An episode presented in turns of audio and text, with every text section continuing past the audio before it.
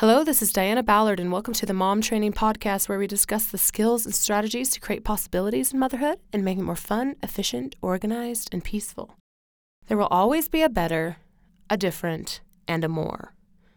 I really want to drive this topic because it's something I have to combat in my own thoughts, and I'm pretty sure I'm not alone. There will always be someone on social media or around you that will be good at something or stronger in different areas of your life. It might be someone with a similar passions, hobbies, and interests. You may be excited in one area, and so will they. You may focus on your health, and so will someone else. You may get a new car, so will your neighbor. Catch my drift? There will always be a better, a different, and a more. Here's the balance we want to study people who have the skill sets that we desire to grow in, but don't want it to overrun us to comparison. Yes, let's step back and see some areas where we need to improve.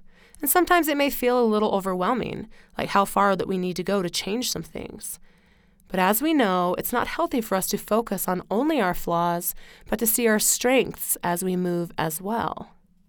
So I was at the gym a couple days ago and there was a girl that was complete muscle. I mean, she was doing pull-ups where she would pull herself up and then bring her legs like straight up to touch the other side of the bar.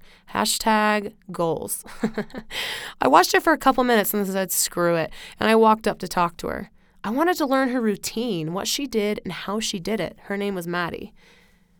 She was so kind. She gave me the Reader's Digest of her life, some tips of how she does her routine, and also gave me so much encouragement and things I can try to work on to move towards being able to do the pull ups like she is. Not only did I make a new friend, but I was able to learn from someone who has what I want. And she taught me, and I've implemented her wisdom into my routine at the gym.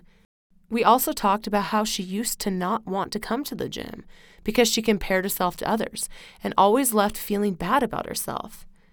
This girl has always been super fit but struggled with comparing, seeing the different, the better, and the more. I've also had friends who had 50 pounds to lose but felt too self conscious to go to the gym.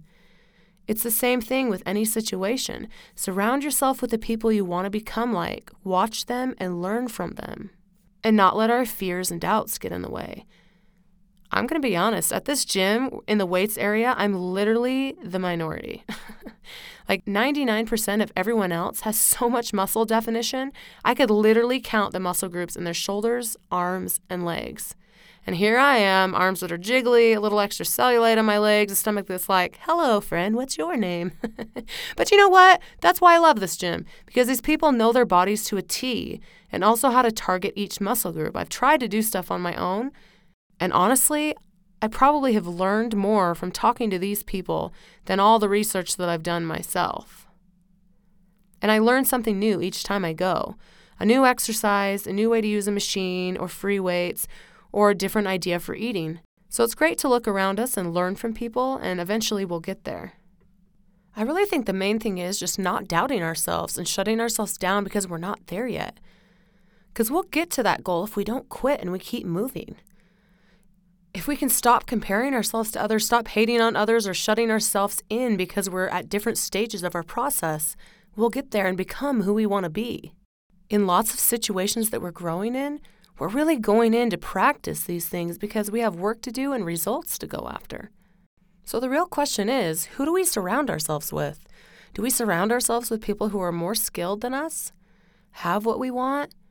Notice that I didn't say better than us. Yeah, they may be better at a specific skill, hobby, or have the result we're working towards, but no one is better than anyone. We are all just different and in different stages of our life, different stages of our change, our progress, and our results. We have other skills in areas that other people don't, and that's on purpose. If all of us were the same, life would be so boring. If we didn't have weaknesses that needed to be turned into strengths, nothing would be worth working towards. The only reason those other people are where they are is because they have continued to work on that area. And if we can set down our fears, doubts, and pride about ourselves, we can learn from these people and adjust our actions too. And eventually, with many course corrections and determination, we will get there too.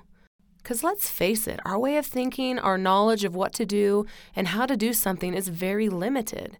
If we're not actively learning from people who have what we want, we'll waste a lot of time trying to figure it out on our own and increase the risk of quitting due to the lack of progress from us running in circles. It's not worth it. Having mentors and people to look up to and learn from is absolutely crucial to any form of success in our lives and creating our future. So let's think about it. Who has a skill set, a result that we want? Do we want to have a healthier, more connected marriage? Who has a rockin' marriage around us? Want to learn how to enjoy motherhood more? Who do we know that's a good example of that? Want to learn how to manage our money more wisely? Who do we know that creates their life, isn't riddled with debt, and doesn't stress about money? We can interview them, talk to them, and learn from them and adjust our actions. When I first learned about this concept of learning from people around me, it was hard for me to figure out who to talk to. For each person close to me may have a certain result, but I also knew their flaws in that area. I really had to step back and look at the people around me and see what things I could learn from them. It may have not been money management, but that they ran a successful business that I could learn from and learn how they did it or even being able to learn from their mistakes or go the opposite way or make different choices. Or realizing that even the happiest marriages have their problems and things to work through. But I could learn how they worked through their problems and came out stronger on the other side. No one is going to be perfect.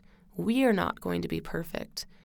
But each person had a learning and growing process, made a couple messes, and had to learn and grow in their own process to get to that result that we are also looking for.